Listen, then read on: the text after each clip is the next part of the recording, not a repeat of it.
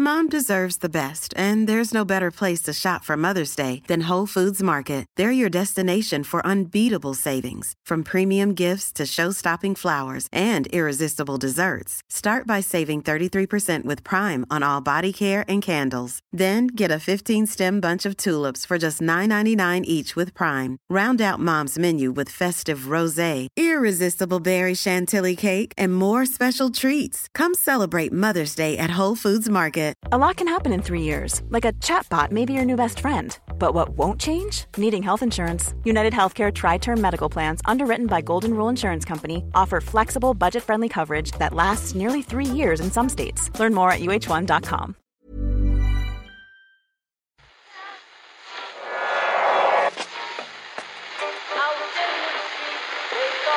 Which one is that? That's the second time it's gone off. They never go home. They never go home. They never go home. Those those those boys.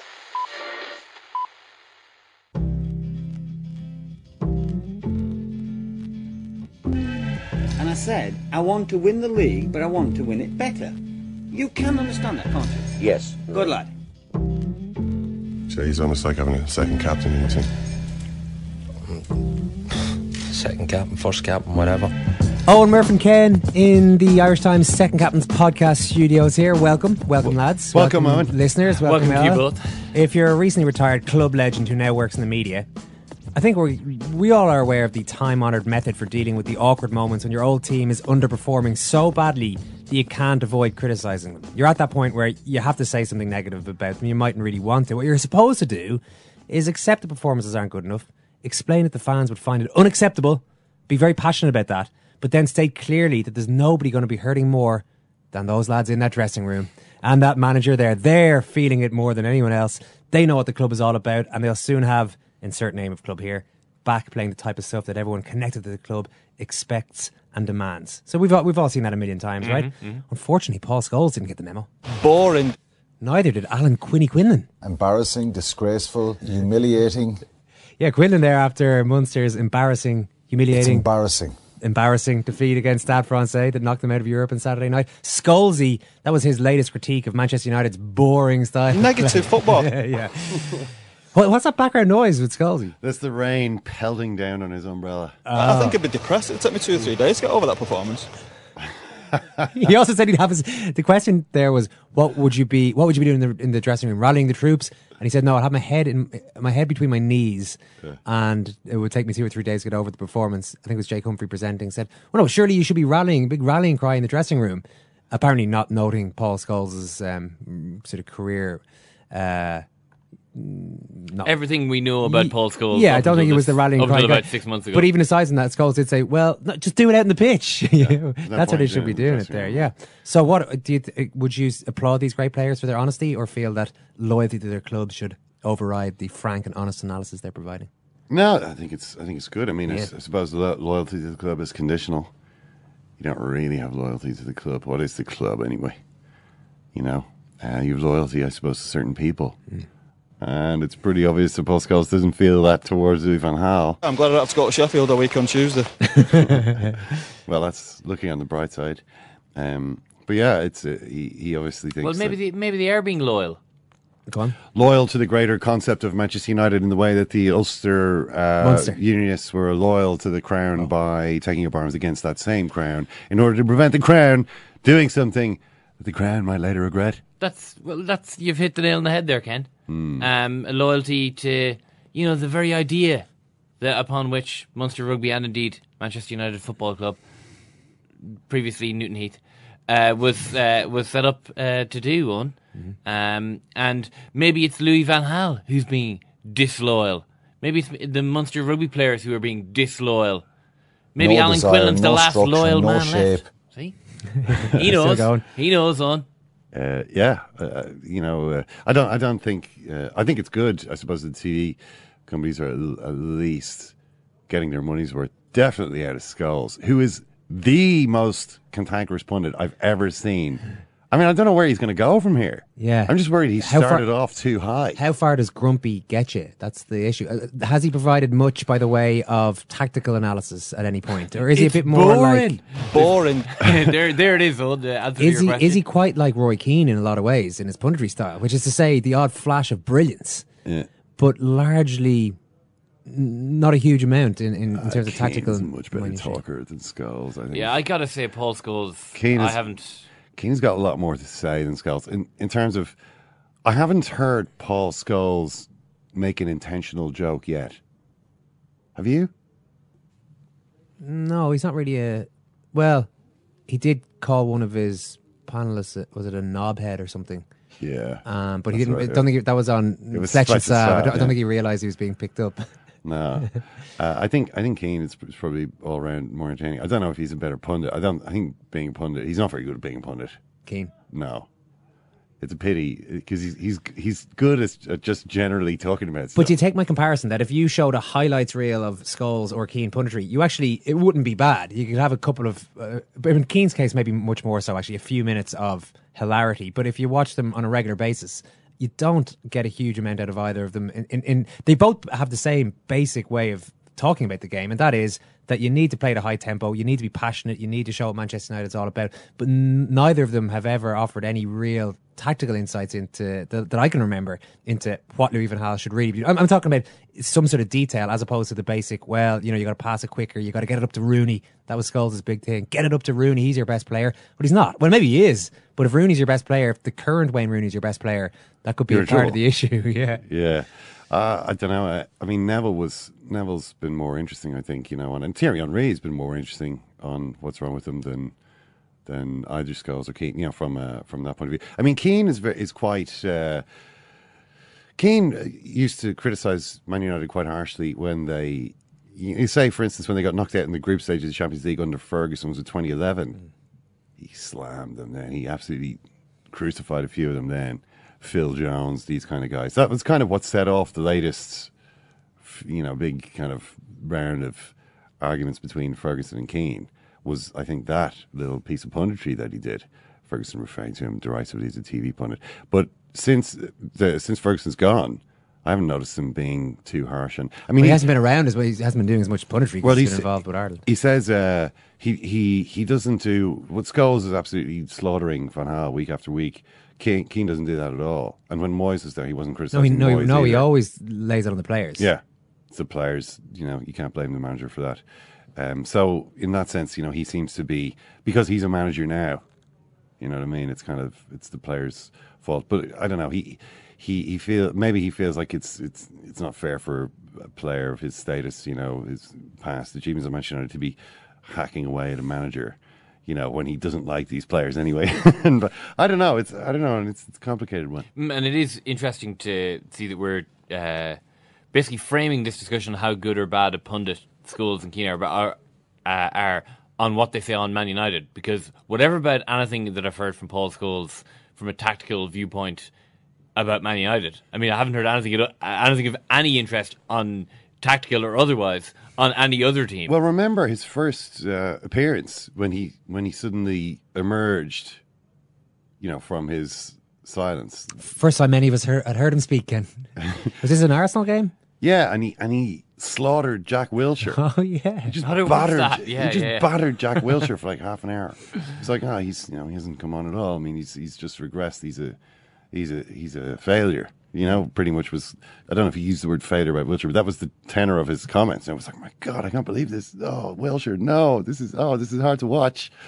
Um, that was that was interesting enough, but Yeah. maybe it, it set a it set a high point which he hasn't hit too many times. Well, you since. are right though about when somebody is so connected to a club, particularly somebody like Scholes at Man- Manchester United, where it's so clear who and Quinlan with Munster. Similarly, eh, when if Quinlan's talking about Leinster, I don't know if I am as interested as when he's talking about Munster, particularly after after a match like that where you're thinking. Well, well, there's no way around this. You're going to have to criticise your friend Anthony Foley, which he did. Albeit, I think he was p- probably having to go with the, the the bosses really, which is quite interesting actually, as much as anyone else saying that this whole thing is a bit of a disgrace at the moment that has to be looked at from top to bottom. So that's, that's interesting stuff from both of them. Kudos to Quinlan and Scholes here. It does take a bit of fire in the belly to have a pop at the clubs close to your heart, but those guys have nothing on Yaya Toure, lads. Yaya has taken aim at an entire continent, hmm. his own continent of Africa. I think this is what brings shame to Africa because to act in this way is indecent. But what can we do about it? Us Africans, we don't show that Africa is important in our eyes. We favour more what's abroad than our own continent. That is pathetic. Very strong words, very socially conscious words, you could argue. The cause of Toure's discussed, Ken? He was overlooked for the African Player of the Year award. so amazing words, and in other contexts, uh, fascinating. Mm. In, in this particular context, somewhat self-serving. You could you could argue. Somewhat, uh, to some degree. I mean, I was really surprised by this. I mean, it's it's always amazing when, when people do this sort of thing, that they when they don't realize how bad it makes them look. However bad they feel, is it worth expressing that, and then being made to look really bad in front of everyone? Everyone will just be be thinking, "Why have you done this?" Uh, it's it's graceless. It's, yeah, his argument is, well, I'm honest. I'm going to be asked about this back in. It was what was the strange part of the quote? He said, "I'm going to be asked about this back in Europe." I'm not sure if he really was going to be asked that much actually about being overlooked for the African Player of the Year award. And I'm so uh, I'm so honest that I'm going to have to give them an honest answer. So it's as though he was teeing up future interviews, which can in no way Where match up really to take the- take what he actually. off. Yeah, he just took the gloves off as he was prepping. I'd, I'd like to see when he really starts telling the truth. Yeah, yeah, we'll take care of yeah, yeah, and let Africa take care of itself. Is that what he So, said? Yeah, a lonely African continent. Let's see how you get on without me, entire continent of Uh, Africa. You can't take care of Africa too much because Africa will be the first to let you down, says Yaya Toure. But Ken, great topic. Who to talk to about it though? Coach, you wanted victory. This is the game you wanted victory, but it didn't happen. What happened? Well, I wanted victory. Uh, I want victory for every game, but today's game, uh, this is for football. You look frustrated on the pitch. You look frustrated on the pitch during the play there. Where did you where do you think you got it all wrong today? Well, it's. Ah, yes, our old friend Oluwashina Okeleji there, who covers African football for the BBC. Never afraid to ask the hard questions, so we're going to put a few questions to him in a little while. But let's get into Munster now. Anthony Foley post-match said it's not about results. Well, it is about results, indeed, is what he said. so quite the opposite of my initial statement there. It is about results, said Foley. And I said it before, and I'm clear on it. If I don't feel I can get results, there's no point in being here. I've been brought up through here. I've been here a long time. I've come through the schools and everything. So it's about winning. It's not about people. It's about getting results. Matt Williams and Gerry Thornley join me now. Gerry, you were actually at that press conference where Foley was speaking. So maybe you, you're in a better position to interpret his words and his demeanour. Because it sounds to me like maybe he wants out. I'm not so sure, Eoin, that he necessarily wants out. What it would be fair to say that in the immediate aftermath of a defeat like that, when he's at a, emotionally a very, very low ebb, he was certainly considering his position, considering whether he is the right man for the job. Himself and Garrett Fitzgerald have reputedly, I've heard, agreed on a, exercising the option of another year in his contract.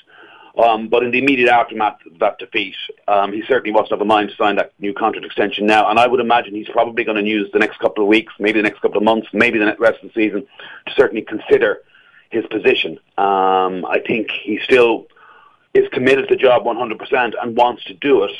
But um, in, in, in, the, in the light of a second half performance like that, especially against 14 men, and the, the, the kind of way the heads dropped, the way that the lack of composure and the, the, the general malaise that swept through the performance and the humiliating ne- nature of the ex- exit, he is um, certainly questioning his own position. There's no doubt about that. It's actually uh, somewhat painful to watch him now in these post-match, even on the TV interview. It, it, obviously, he's in a position like any coach. There's not much to say, really. You, you can't you can't be too honest, and yet you can't. It's impossible to hide your emotions, particularly for Foley. Is there an argument here? You had a bit of time with him during the week, so you had an interview when he was in a bit more of a considered mood. Even uh, during that, did you get the sense that this is I don't know if too much for him is the right word, but that he's too connected to the whole thing. He's managing his province at a time, a very difficult time for anyone to manage them, and maybe he's struggling emotionally with that.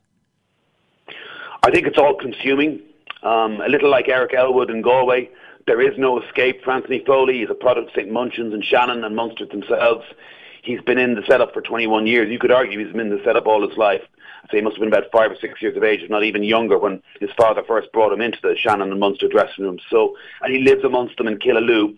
And while that's a lovely area to grow up in and live in, and he says it offers him plenty of respite from uh, all things Munster, it, one would imagine, and Matt would know this so well as a coach, that uh, it become, the job becomes even more all-consuming in the light of defeats such as this and an exit such as this for the second year running. Um, I would imagine it's very difficult for him to sleep. It's very difficult for him to stop thinking about it. It's all consuming for him and the other coaches. But ultimately, he carries the can more than anybody else, and uh, he's, he's under huge pressure at the moment, uh, largely of his own making and those of the results, obviously, as well. Matt, how much of Saturday's non performance would you pin on the coach and how much on the players? Well, I would put the vast majority on the players. Um, you know, I've, i went to Munster training when I was uh, during the World Cup, when I went down to uh, Cork, and Anthony was very kind and allowed me to watch training, and it was exceptionally well run, and uh, the, the, coaching staff, the whole the whole staff there were fantastic, did a fantastic job, and I was very impressed with with what he was putting together in the process. But when you watch the game and players just fall off tackles, who's responsible for that? It's the player. So that the defensive system puts the player at at the uh, at the area. The player's got to make the tackle and especially away from home, especially in, in Paris there at Stade Bonjean, you know, it, it, it's it's a tough place to go. And tell you what, it's a horrid place to go if you're not going to tackle. And a lot of guys there just miss tackles, and, and that's not that's not Anthony's fault. He'll feel it. He's a young coach. He's only only you know moving into a couple of years at the top. He's passionate about the joint, as we've said, and and that makes it very hard on him. Um, ultimately, whether I say it's the players or not, the, the coach carries the can. But I think there's boys in those in those red jerseys that miss the tackles. They've got to start looking at themselves and saying, well, that's not acceptable. And I'm pretty certain, knowing Munster the way I do, that behind closed doors that's going to get said. And it needs to get said. And they need to respond this week. You know, I, I don't know if they can beat Stade Francais. It's a very good side. Stade Francais and Munster, you know, they they, they lost uh, Conway, they lost O'Donnell, they lost BJ Botha all in the first 20 minutes. That knocks the team round, and they're three quality players.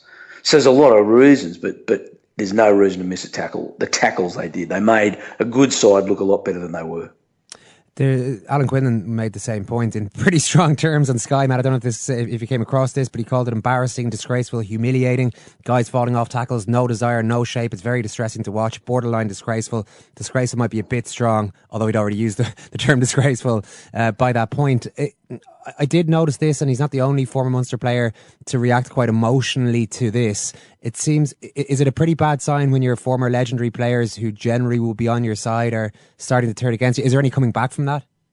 It's very distressing for the players uh, and for the rugby community when, when the team gets under siege because they feel they can't turn to anyone, they can't turn to their own community. And when guys, you know, that, that have worn the jersey with such uh, uh, success and passion as, as Quinny uh, start criticising, it's very, very hard. And it'll be hard for Quinny to, to keep that relationship with it. He, he doesn't need that anymore. He's moved on. He, he's a he's a, a media man now. So he's saying things that he feels, but it, it would be very hard for the players and very hard for, for the relationship within that group. But you, you do have to say you know, this is not the Munster team. And with greatest respect to the players that I watched train, and they were very professional, did their best. You know, that, that Munster team that Quinny played with, and when everyone's there, that was a great side. There's no, there is no moving away. That's one of the best sides I've seen in coaching in 25 years. You know, along with the great Auckland side of the late 90s. That's a fantastic side. As Leinster was when they won the European Cup. And neither Leinster or Munster, the current sides, are a patch on those sides. And they just don't have the talent. And you not, I think everyone in Ireland too has to come to the realisation that we're not going to walk into the Champions League like we did 10 years ago, seven years ago in the Heineken Cup and win. It's just not going to happen. It, it, there is more of a the, the advantage that Ireland had is now gone, and that advantage has shifted towards the French sides in particular. So that's just the reality. If if we want to blame someone, and that tends to be society, I don't agree with it. We want it's, it's a football thing. We've got to blame the manager. We've got to blame the coach. Anthony's getting blamed that I don't uh, I don't really believe that the the whole debacle that we saw the other day sits at, at Anthony's feet. It's boys have got a responsibility to make the tackles, kick the goals, get your structures right. The structures were coached. I saw them coached. They've got to get those right. Gerry, why do you think it is this particular game has impacted people uh, on an emotional level more so than a lot of the other poor performances this year? Because this was Munster's litmus test for the season. This is the one they'd invested hugely in. They described as the game of the season for themselves. There are European rep, uh, qualification hopes, and with it, much of their reputation was on the line. It followed a rather tame exit in Saracens last year. And then it was just the sheer scale of it, the way the, the confidence just fell away, the way the heads dropped, the way panic set in, the lack of composure in the second half. If you look back at the game, they went into it in a pretty good place mentally to a degree in the sense that they were well enough prepared to go toe to toe and score this with the French side away from home for the first 30 minutes, which is generally the platform for Munster victories. Um, I think that the the biggest single factor probably and has been for the last 18 months is the number 10 position. Uh, since Ron O'Gara has left a huge void, as big as Paul O'Connell has left in second row, losing JJ Hanrahan haunts Anthony Foley, in the Munster organisation, still.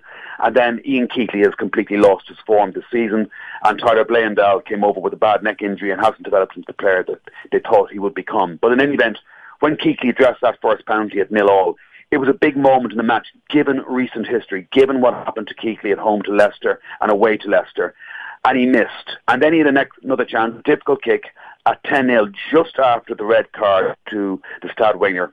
And even 10 3, whatever about 10 6, but 10 3 against 14 men, psychologically, I think that would have made a big difference. When a team knows that they've got a, a problem with their goal kicker, whose own confidence then dips alarmingly when he misses clutch kicks like that, they start forcing things from inside the 22, and you've got Simon Zebo and Keith Earls and Francis Saili chucking the ball around like it's a hand grenade at 13 nil down. And so they start playing catch up way too prematurely, and their last chance went with the Scannell try out the corner. But yeah, then it was the way that they just fell off tackles, the way that heads dropped. This was not Munster. This is not what Munster have traditionally brought to Europe. This was like a step back to the bad old days, the mid 90s, um, and shipping 50 points in Toulouse. This was, it became embarrassing, and I think that's why it hurt so much. Matt, uh, Matt, there's a quote that Gerry reported from CJ Stander after the game, which I thought was extraordinary. He said, At half time, the new opportunity knocked against 14 men. This is CJ Stander's quote.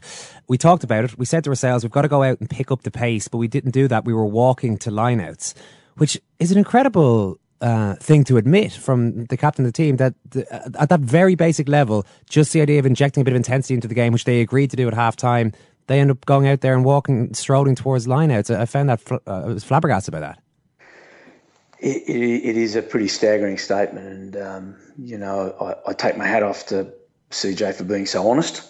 Um, sometimes you don't like to air the uh, dirty laundry there in public, and there's a but he, he was putting his hand up and pointing the finger at some of his fellow players.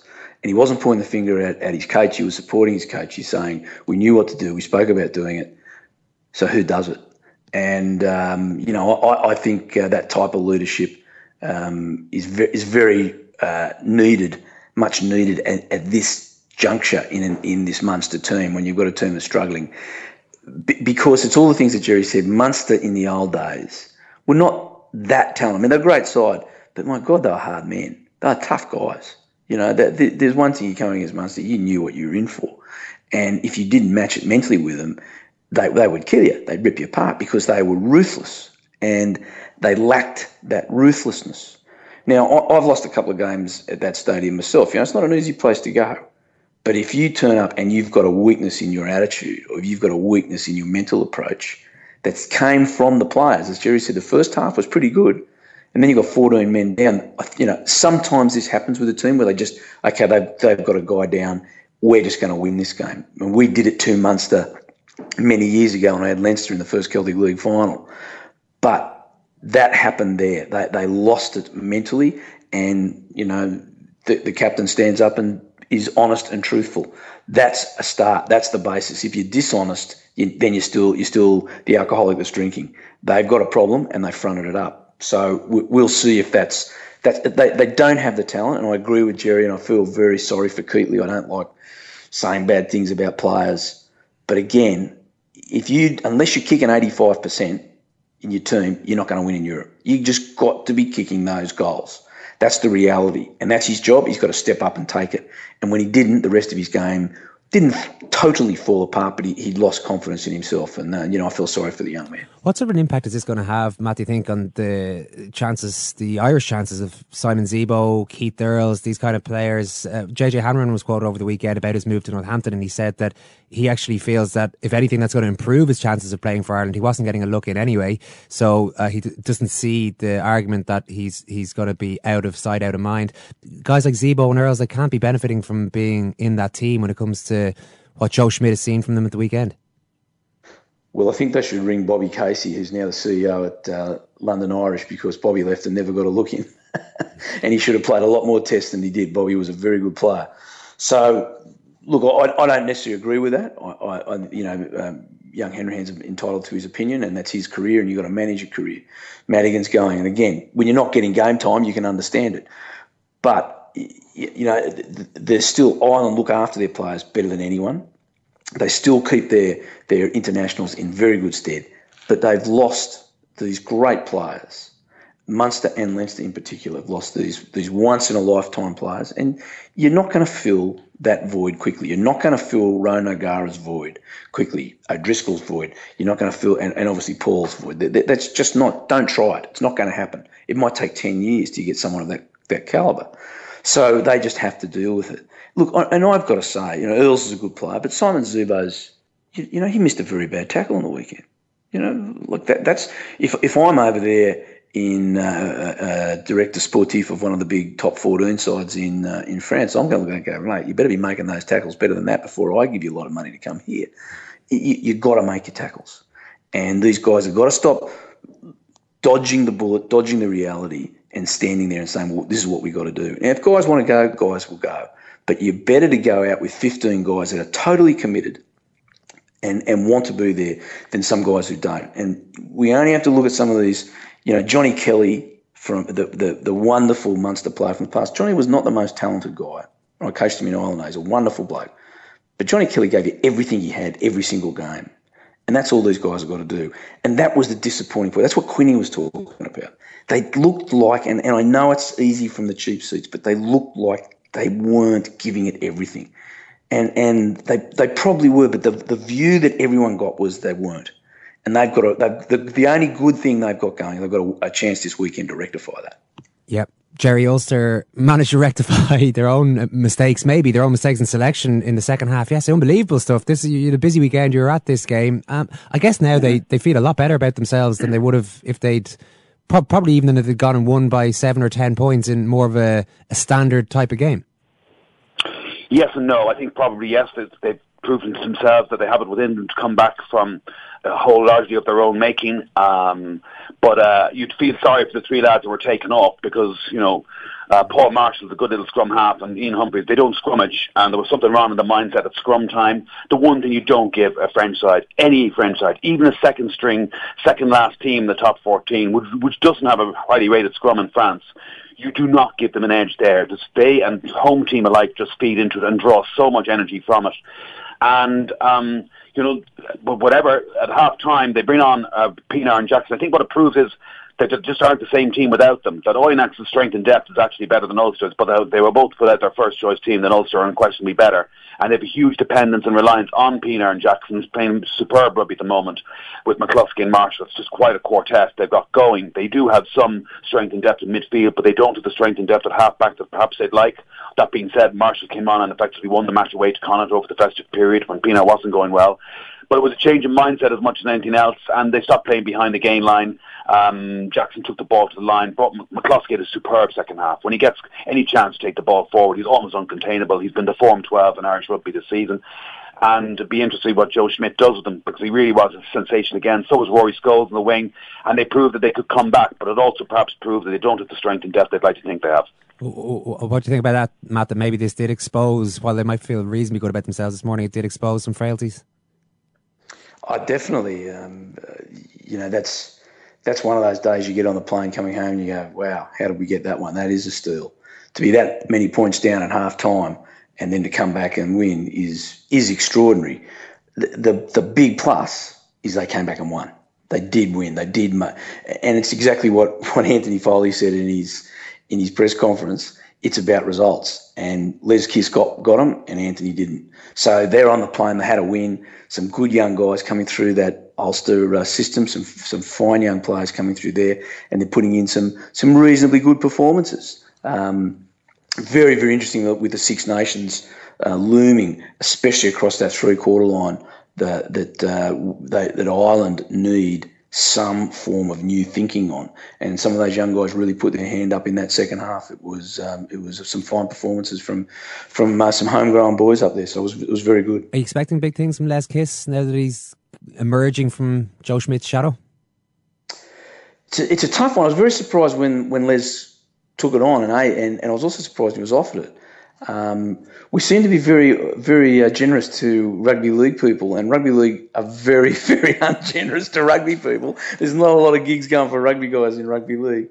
Look, and Les has, has made a, a great uh, a great fist of it, being a fantastic rugby league player, and he's moved through and learned a lot, and um, he'll um, he'll he'll take a lot of that knowledge into uh, into Ulster. I'm certainly hoping to see Ulster return and play some really positive attacking rugby uh, with Les and, and, and Dakey. Neil Doak's a very good young coach up there, and uh, I, I, certainly hope that they can they can get that ball movement and the carrying that uh, Les would be so familiar with into Ulster rugby. I'm surprised you you have so many reservations, though, Matt. This is a guy who's been an excellent, particularly an excellent defence coach for Ireland. I think we, uh, I think Ireland have conceded the least amount of tries of tier one nations in his time in charge. I read something along those lines. I maybe should be more certain of my stats before I read it, but certainly he's done very well for us in that. So is this not the natural progression to take over one of the provinces? Well, I think first of all, Les is, is a fine man, a fine coach. I'm, I'm, he's a guy that I've a lot of respect for and I know well, and I don't want to be speaking against him. I don't. I don't mean that at all. Um, and he's done an excellent job with the Irish defence and the, the Six Nations. The last two Six Nations wins, uh, uh, victories were built on defence. They were built on defence, not, not on attack. Our, our, our attack has been poor. I would have liked to have seen Les show that he can produce and create space. Shutting down space through defence is, is the easiest part of the game. Creating space and using it is the most difficult. And as a head coach, as the guy at the top, that's what you've got to do. You've got to look at a defensive system and say, how are we going, how are we going to create space there and use it? And then and then the easy part is saying, well, let's shut them down. That you know, defending to attacking is is uh, uh, miles apart. It's much much harder. And Les hasn't got a massive amount of that on his CV, and, and to go right into that top job, yeah, I was quite surprised because also you're in the contracting role, you're in meetings, you're in.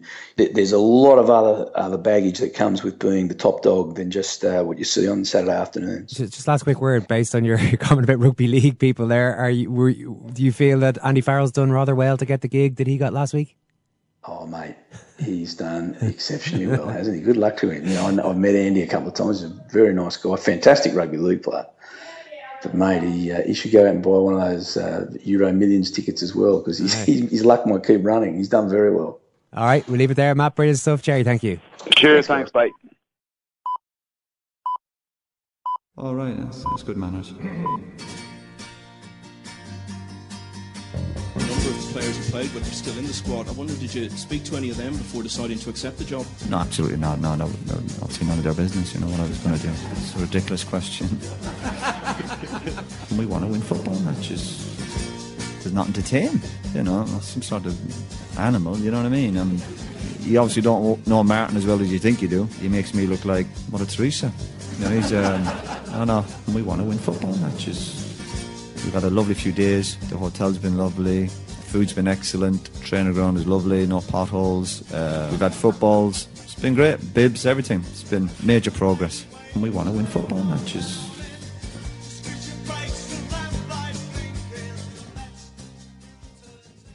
Yeah, I'm just double checking that Les Kiss statistic. I haven't gone totally nuts here. Uh, this was in a piece with Brendan Fanning. Brendan Fanning, good interview yesterday in the Sunday Independent with Les Kiss.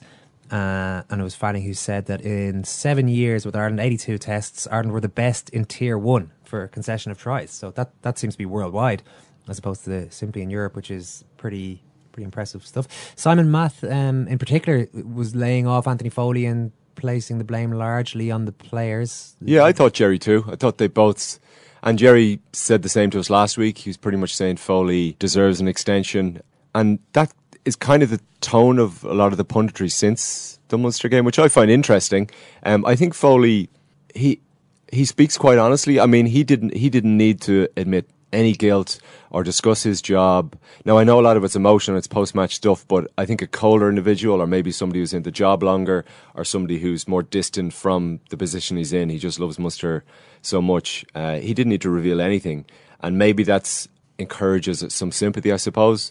But the reality is, he's in the middle of a second season, and they're worse than when he took over. Now, I think their problems. I think you could name ten problems Munster have genuinely, and Foley is probably only a tenth of them. And it's probably but, but he isn't on the individually. other problems, he though. isn't doing a good job. I don't think anybody could say No. he's, he he's getting the most. Like for all the talk about talent and lack of depth, they still have quite a few good players, and and those players are playing worse under him than they did a couple of years ago. And Penny got way more flack. And Oh, yeah, admittedly, at times their, their their style of play was so definitively not what Munster were doing before. It was easy to attack Penny, but when you look at that in retro, retrospect, it, Yeah, Penny was doing okay. It's also easier to. I always thought the criticism of Penny was was over the top. The top. I think it's all. It's always easier to criticize and not just to criticize a foreign coach, but to use starker terms. A lot of the way I've noticed this, the way people talk about Anthony Foley is that he. In a way, he's nearly been let down, or Munster have been let down by the by their union or by the IRFU. That Foley's almost been put in this position. It's almost like a Steve Staunton uh, situation where the poor fella's been put in here with very little resources, with an inexperienced backup team. What's he supposed to do? Uh, there, there seems to be an element of that. Whereas, and so therefore, people are focusing on that as opposed to saying he's doing a bad job. Whereas with Penny, nobody knew him. They could just they could just kind of clearly have a pop at him. But it was interesting that Matt was saying that the coaching sessions are top class there. He said he's been down there, he's seen it. That clearly isn't being brought into games.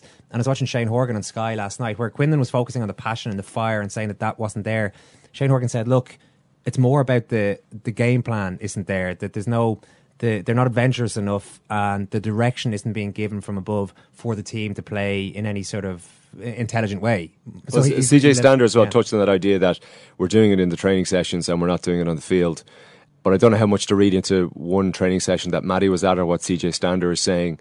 But like I don't know about questioning a professional player's passion. I always feel like surely those guys can't be any more motivated to play well against Stade Francais. This is kind of their last game of the season if they lose it.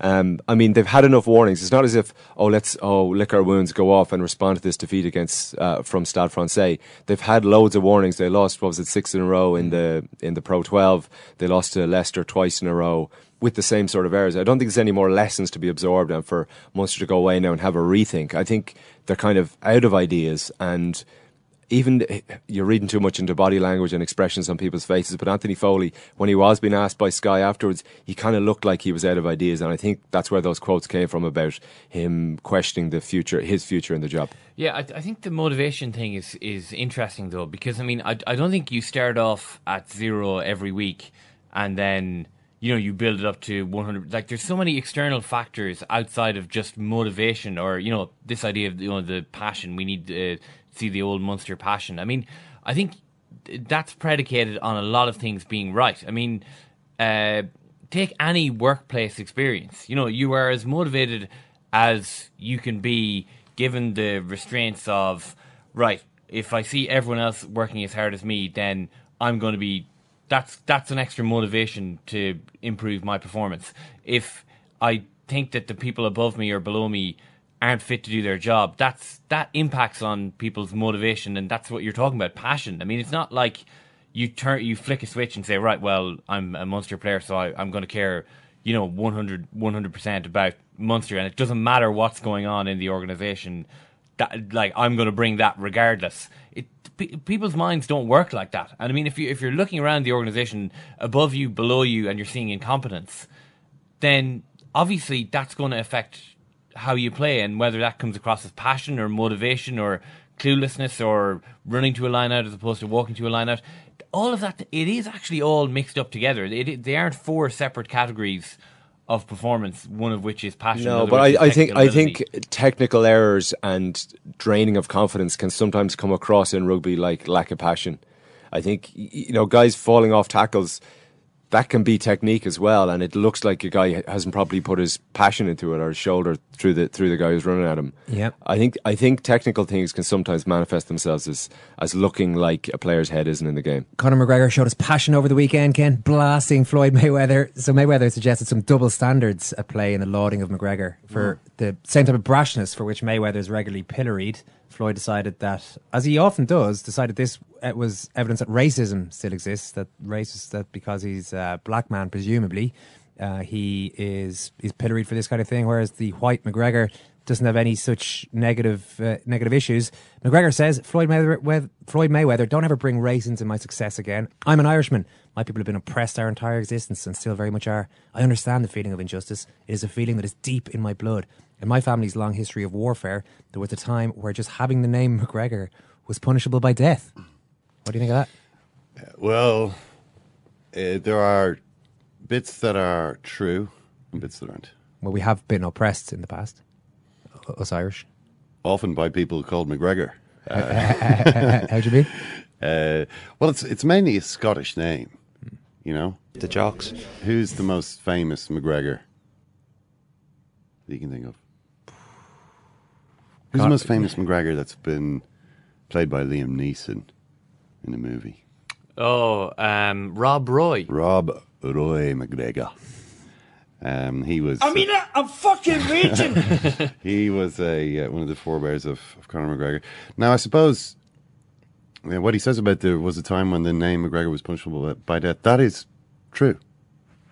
I- In Scotland, never in Ireland. The McGregors were never an oppressed people in Ireland. As to um, the you know how they found out across the world, if you look at the name McGregor. Uh, and its distribution around the world, you see that it maps pretty closely onto the territories of the former British Empire. Um, so Canada, um, South Africa, Australia, United States, and uh, they owned, uh, it turns out, slaves in a lot of those countries. um, check out at Limerick 1914 on Twitter, uh, and he will set you straight on a couple of those issues. But I mean, the, the weird thing about it all is that uh, Floyd Mayweather wasn't really even talking about Conor McGregor at all. He was just talking about, he was talking about himself. And he was talking about what he sees as a racist attitude in America. McGregor just sort of came up almost as an example. He said, "Oh, you know, I haven't seen this guy." He didn't even really, he didn't say much about him. He didn't know who he was. He says, I, He says he didn't know who he was. I'm Yeah, sure he- one of my, one sure of my knows who he backroom team told me about this McGregor guy. It sounds like he gets away with with all this. Yeah, I mean, but it wasn't anything. It wasn't anything particularly about McGregor. McGregor then sort of, you know, jumps on this with like a, you know, a calling you out Floyd Mayweather thing. So who's looking for the attention there? You know what I mean? It's it's like Floyd. I don't think was looking for that at all. He was he was talking about himself. He was. Uh, McGregor just sort of came up, and, and McGregor saying, I mean, McGregor maybe maybe he thinks he can actually make this fight against Floyd Mayweather happen somehow. I mean, I, I don't know if I don't know if Floyd Mayweather would agree to fight him on an 80-20 split, as he suggested. But uh, maybe if that's just your starting point for negotiation, you could end up uh, with a fight. Who knows? When you're done with this podcast, you've got three options as far as I see it. Option one, just put the phone down, whatever whatever device you're using to listen, just go about the rest of your daily business as usual. Option two, explore the vast and limitless world of podcasting to find some new program out there that might suit your needs and desires. But I would say option three, I'd say this is the best option. Stick with what you know and take a listen to today's Irish Times Second Captain's Football ah, Second Captain's Football Podcast. That's Screw it up. they have asked for that, really. So you can laugh. That was the World Cup. I'm a little bit of an idealist, but having said that, I want to be like me. You don't know what you're talking about. What did you know? I managed to stay alive for 16 and a half going to years. leave it there. I'd say it to your face, and I'll say it to you now. Come down Swansfield and we'll see them, won't we? What you doing down here, you shawny man? Well, Owen, what we're going to do is talk through every one of the 80 goals that were scored in the FA Cup over the weekend. It's never been done before. It may never be done again. It's never been done before because it's so obviously a terrible idea. Mm-hmm. But it was your idea, Owen, and for that reason, for that reason, I said absolutely. Let's let's try this. Partly Alan Pollock's idea, one of our listeners as well, I should say. Oh, and so it begins, Kev. the distancing. Uh, If you heard the podcast, you probably have an idea why you do that. But anyway, yeah. No, we, we so we're gonna we're, we've done that. That's done. that's been done. Yeah. Was not edited out. I haven't seen the editing process yet. I don't know. I. I think it's I think it's mostly it's, It's mostly, mostly there. in 80, okay. 80 FA Cup goals plus you know Other stuff. Zidane, Ballon d'Or or whatnot. Yaya Toure is not a man to ignore personal insults, either actual real life insults or just ones concocted in his own head. But even by his standards, the reaction to being overlooked as the African Player of the Year was fairly stunning. We've got our friend Oluwashina Okeleji on this one. Oluwashina, great to talk to you again. First of all, thanks for chatting. Thanks for having me, guys. It's great to be back here. Uh, the topic of conversation is Yaya Toure, uh, a man going for a fifth successive African Player of the Year award. We all know it didn't happen for him, and he wasn't very happy. Uh, he says that what happened, uh, i.e., him not winning the competition or not winning the award, brings shame to Africa, which is a pretty big statement. What has the reaction in Africa been? Well, people have been quite disappointed. Um, Yaya Toure's comment came at the back of um, an award night that everyone thought the focus would be on the winner, Pierre-Emerick Aubameyang. Instead, everyone's focused on talking about Yaya Toure and his petulant attitude and everything that he has to do. He's a grown-up man, but he cried like a little baby, um, even though we didn't, we didn't see him shed tears. But this was a man who's won four successive um, African award, um, like you pointed out earlier. But it's just a big shame. Fans have been um, questioning the motive behind his um, decision to come out gun blazing and saying that um, winning the African Cup of Nations should be enough to grant him that award on the basis of that. But Yaya is someone who doesn't have record on his side. He's not keeping um, tabs with records in his head. That's why he's been he's come out to say that fans have been disappointed. Officials have come out to criticize his attitude and his comments. A lot of people have been pretty upset by the reaction of Yaya Toure. What do you mean there, Olushina? You said that Yaya has obviously forgotten previous records. He's maybe forgotten his own history here. What do you mean by that? Well, basically, um, Yaya Toure's comment um, at the back of that award was that um, the continent respects somebody's achievements outside of the continent, meaning Aubameyang was only outstanding at club level with um, Pierre, um, with Borussia Dortmund because he was outstanding in the year 2015, saying he, Yaya Toure, should have won because he won the African Cup of Nations with Ivory Coast. He didn't have a great tournament in 2015, but he was the captain that led the Ivorians to um, a, a, a, first title in 23 years. But the record shows that in 2011, when Yaya Toure won his, the first of his four successive African award, we didn't have an African Cup of Nations tournament. He was only rewarded at the back of a good season with City when he scored in the winner in the FA Cup semi-final victory over Man United and in the final against Stoke City, ending the club's 35-year um, wait for a major trophy.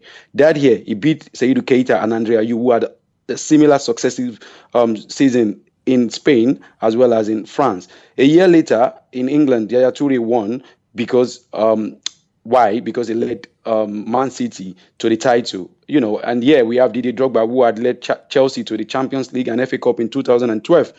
You know, Yaya Toure just talks. He, he tends to forget all of these. All of these previous records were all done because he did very well at club level. In 2013, John Mikel Obi of Chelsea and Nigeria, he was outstanding for Nigeria when they won the 2013 African Cup of Nations and was the uh, in fact was the outstanding performer for Nigeria in that tournament. But guess what? Yaya Toure won that tournament, even though Ivory Coast exited that tournament in the quarterfinal stage, where Yaya Toure was just not at the tournament at all, in my opinion, because he didn't show up. He played, but he didn't show up. He didn't see that um, Yaya Toure that we all know from the English Premier League. So, consecutively, he's won that award at the back of his own success at club level, not for country. Now, is blaming everyone but himself that he should have won simply because what he's Yaya Toure, he won the African Cup of Nations, and Pierre-Emerick Aubameyang shouldn't have won because he didn't win the African Cup of Nations. That's what I meant when I said he doesn't keep record. He tends to forget that he's succeeded in winning this competition at the back of a successful campaign with his club side instead.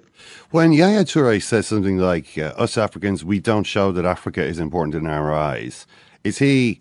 Uh, kind of playing on some sensitivities there. Is he is he jabbing at any raw nerves when he says something like that? Absolutely. Um, Yaya Toure um, has enjoyed um, support from fans when he keeps saying, "Look, I'm Yaya Toure. I've done very well. It's because of the color of my skin that people don't uh, people don't respect me more than they should. Africans backed him up, thinking, okay, um, I mean, there's there seems to be a supremacy war against Yaya Toure. He's not getting that achievement. He's not getting the um? He's not getting the praises because he's from Africa. Everyone said, oh no, it's because he's from Africa. But when Yaya said this particular one, people are like, wait a second. This same Yaya Toure is now saying we Africans don't respect him and people who um, are doing very well on the continent. Please, Pierre-Emerick Aubameyang is from Africa. He's a Gabonese international. He played at the African Cup of Nations. He's an African. Yaya Toure is saying Africans don't respect. I understand his his his own concerns. I do understand Yaya's concern. He's the only African on the um, Ballon d'Or list for um, for the World Footballer of the Year. He's also the only African on the FIFA Pro list for the best um, talent in the world. I understand, but his timing is just wrong, and his utterances and the choice of words are unbelievable. It sounds like a sour loser, someone who doesn't really, um, who is just an ungracious man who feels the world revolves around Yaya Toure. The only problem Yaya Toure has is Yaya Toure. He doesn't know what to say and when to say it, and he doesn't know the right words to say. He's really got on several ner- nerves. I, I, I beg your pardon. People are not happy with his utterances. People are saying then Yaya Toure should have returned the previous four hours he has won, he had won, and then get 2015 instead. he it reminds me a little bit of when Kanye West told uh, Taylor Swift uh, that Beyonce had the best album, and so that means Taylor Swift is is Aubameyang in this situation. What did he uh, What did he say? What was his reaction to this? Well, you see, Pierre Emerick Aubameyang is a young chap who is very respectful, humble. He lost um, previous award with the BBC African Footballer of the Year award, you know, to to Yaya Toure. But guess what? he didn't even he didn't even come out to complain or lament. He said, "Well, um, he would always come back." After hearing this one, people tried to ask him in Gabon when he returned to an heroic welcome by his country. But you know what? The young man just said he wants to focus on the achievement he has done because he becomes the first Gabonese to win this award. He wants to focus only on the positives. That's a very smart man. He's not talking and losing his head over the fact that someone is um, trying to disrespect his achievement. Just it's not just Yaya Toure that is talking you know, disappointedly, we've seen Andre Ayew come out too, the man who finished um, in third place, coming out to say, "Oh no, um, I support Yaya Toure. Um, no, Yaya Toure should have won, or I should have won because um, Pierre-Emerick Aubameyang only had a fantastic season in, um, in in in the German Bundesliga." It's it's a shame and it's disappointing to hear people who have achieved so much come out to actually disrespect Pierre Emerick Aubameyang. I like his attitude. I like the fact that he stayed um, celebrating his success. He's gone back to his club, Borussia Dortmund. Everyone is celebrating with him. He can't focus on a man like Yaya who's just ranting and complaining that the world is against him. Uh, it's not the first time he has made these sort of complaints. You alluded to it earlier on. He always feels like he doesn't get enough respect in the Premier League. He feels that the journalists, I, I don't know why, I don't know what his theory is, but he certainly feels as though Uh, that they are against him and that he takes too much criticism when Man City don't play well. There was the famous birthday incident when his own club apparently didn't support him as much as they should have by maybe shaking his hand or giving him a cake or a token of their appreciation for him on his birthday. I'm amazed that a guy of his standards of with his achievements in the game. He's won. He's four-time African Player of the Year, African Cup of Nations champion. He's won leagues, for, Champions League, well. won the Champions League. Played for two of the biggest yeah. teams in the world uh, when both of them were at probably at their height in, in a lot of ways. And yet he doesn't seem to have a great self-confidence. It seems like he's lacking something there. Absolutely. And I think um, I've been a big supporter of Yaya Toure on Twitter, everywhere. People criticize him. I just say, listen, Yaya can be the goalkeeper for City. He can be the defender, midfielder, and the, and the striker for Man City. People need to cut him, you know, some slack and just let him do his thing. Yaya Toure has been on and off, and I understand that. But then again, like you've pointed out, you've read out all his achievements. He's won everything. I don't know why a man like that, big, huge, a powerhouse in midfield would lack self confidence in his own ability. You've done everything. I mean, you can't come out to come and show a lot of people that you're just a, a petulant and I mean, a, you're being childish at this age. You're just a crying big baby, in my opinion. And I thought I don't think it really reflects the the, the, the I mean the, the, the graceful success we've seen on the pitch. That's Yaya Toure. He comes out as someone who lacks more than just self confidence. I think it lacks the right people to speak to. I think it lacks the right um, upbringing to actually show that look, there are moments when people will appreciate you, and there are moments when people will bring you down. People will always criticize you whether you like it or not. It's the way the world is. And for an African, someone who's played in Belgium, he's played in Denmark, I'm sorry, he's played in Ukraine, he's played in France, he's played in Spain, and now he's in England.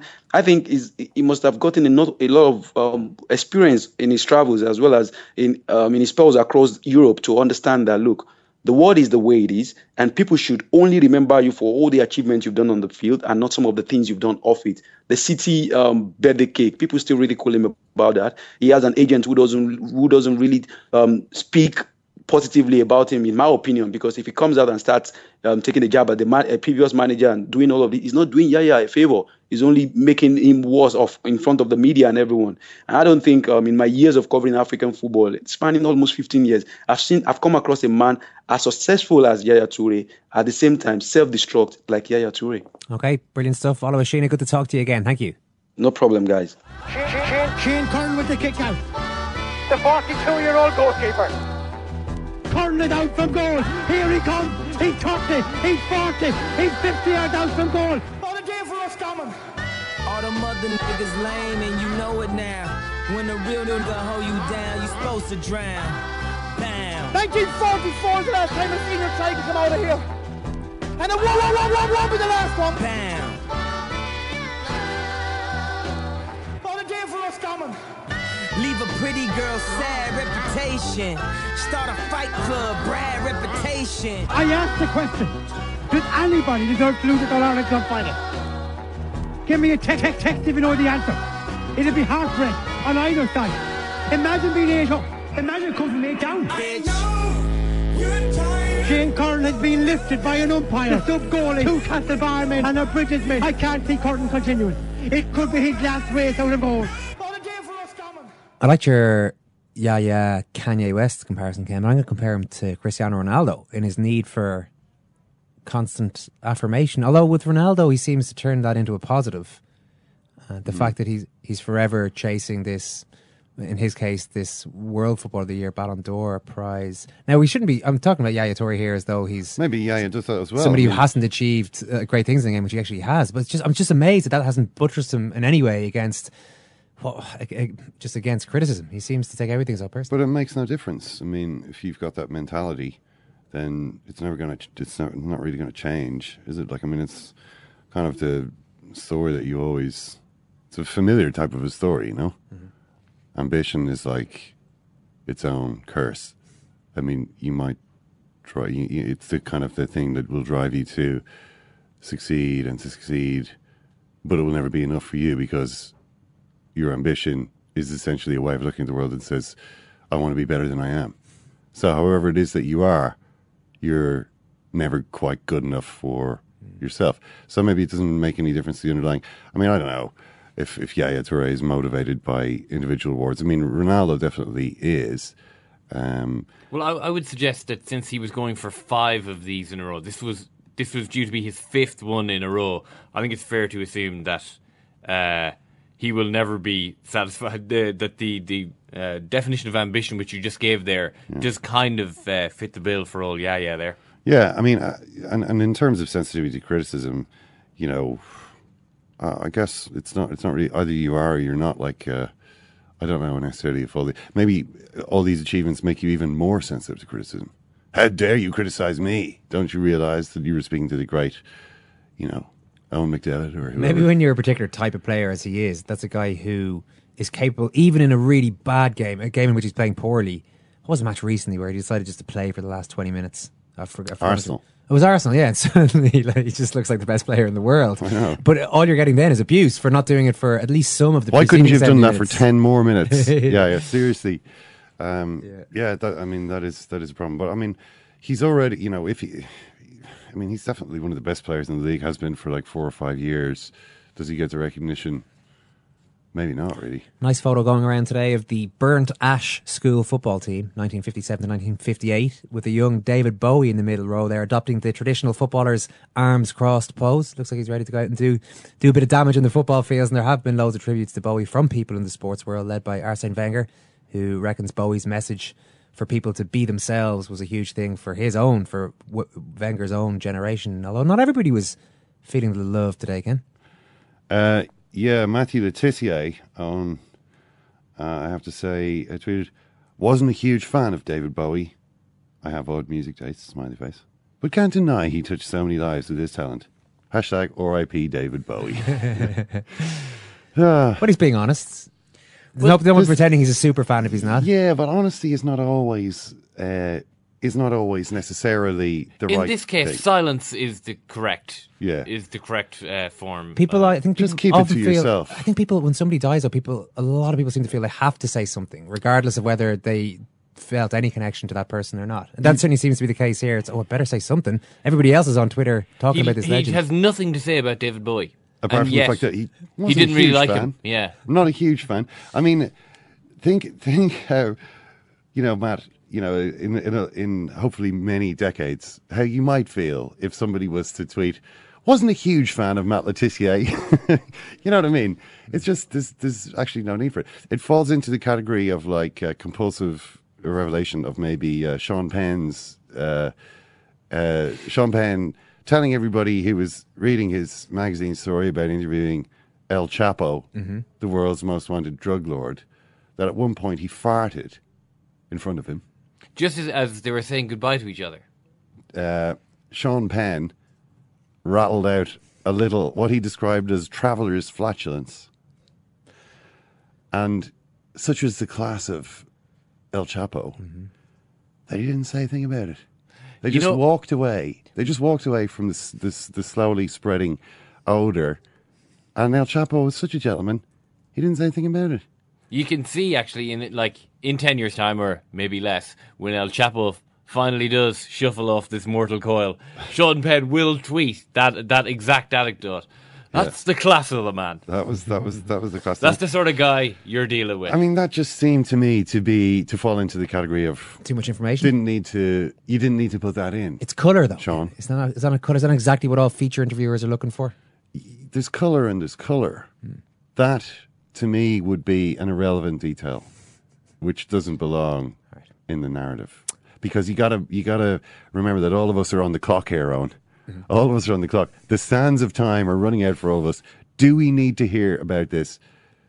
Well, I mean, I've just been talking about it for the last three minutes. so and I'm actually, you know, the more you think about it, the image of him deep in the jungle after 12 hours of traveling to meet this man, and then just as he says goodbye, I mean, actually, the more I come around to it, actually, it is a brilliant piece of gonzo journalism. The sands of time, the sands of time have run out on this podcast, gentlemen. Thanks, Kieran. Thank you, Eoin. Thank you, Ken. Thank you, Thanks very much, Ken. Do have a listen to the football podcast. Lots of goal descriptions and match reports in that one. in the meantime, take care. Thanks. Thanks again.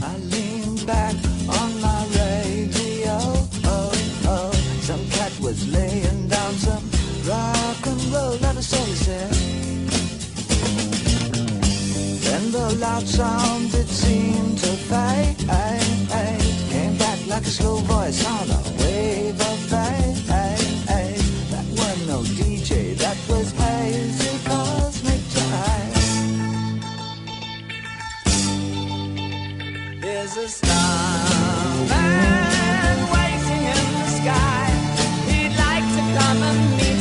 But he